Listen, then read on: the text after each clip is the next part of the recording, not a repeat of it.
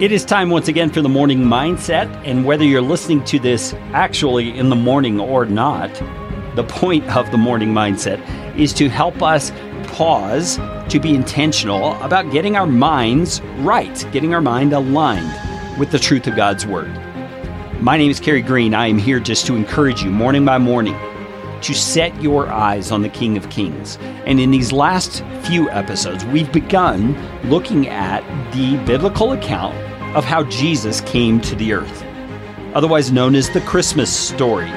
We're looking at the story of the incarnation, and we're doing so chronologically, looking at the events in the order that they happened.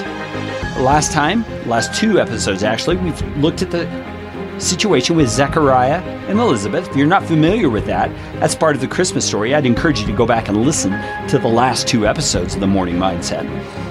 But today we're looking at Luke chapter 1, beginning at verse 26. And here's how it reads This is what we usually associate with part of the Christmas story.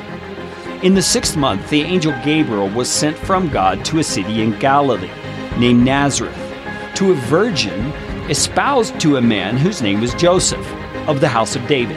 And the virgin's name was Mary. And the angel came in to her and said, Hail, you that are highly favored, the Lord is with you. Blessed are you among women. And when she saw him, she was troubled at his saying, and in her mind was wondering what manner of greeting this could be. And the angel said to her, Fear not, Mary, for you have found favor with God. And behold, you will conceive in your womb and bring forth a son. And you will call his name Jesus.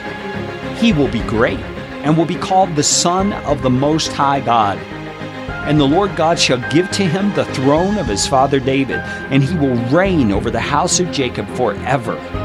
And of his kingdom there shall be no end. Then Mary said to the angel, How can this be, since I am a virgin?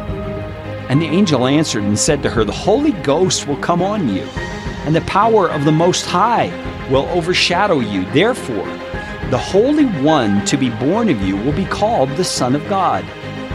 And look, your cousin Elizabeth, she's also conceived a son in her old age. And this is the sixth month for her, who was called barren. For with God nothing shall be impossible. And Mary said, Behold, I'm the handmaiden of the Lord. Be it to me according to your word. And the angel departed from her. This story I find to be very illuminating in a number of ways.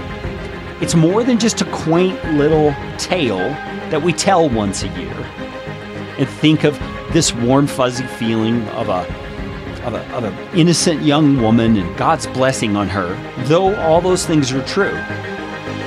What strikes me about this story, about this aspect of the Christmas story, is that God often moves in ways we as human beings do not expect. I mean, in their day, there was still talk from the prophecies of the Old Testament of the coming Messiah. But the expectation was that he would come as a conquering king, he would come as a ruler to set the nation free politically as well as spiritually. But that's not what happened here, is it?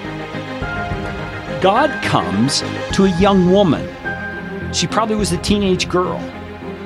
She was engaged to be married, but was not married. She was a virgin, so she could not have children. And yet God comes and does something that's seemingly taboo. He makes a virgin pregnant, puts her right in the crosshairs of social stigma, so that he could do his miraculous work in a way that could not go unnoticed. Because it was about more than political deliverance. It was about God, the miracle working God of the Old Testament, revealing himself in a new way to his people, in the final way, through the birth of his son. We're going to talk more about this account with Mary and Gabriel's visit to her on tomorrow's Morning Mindset.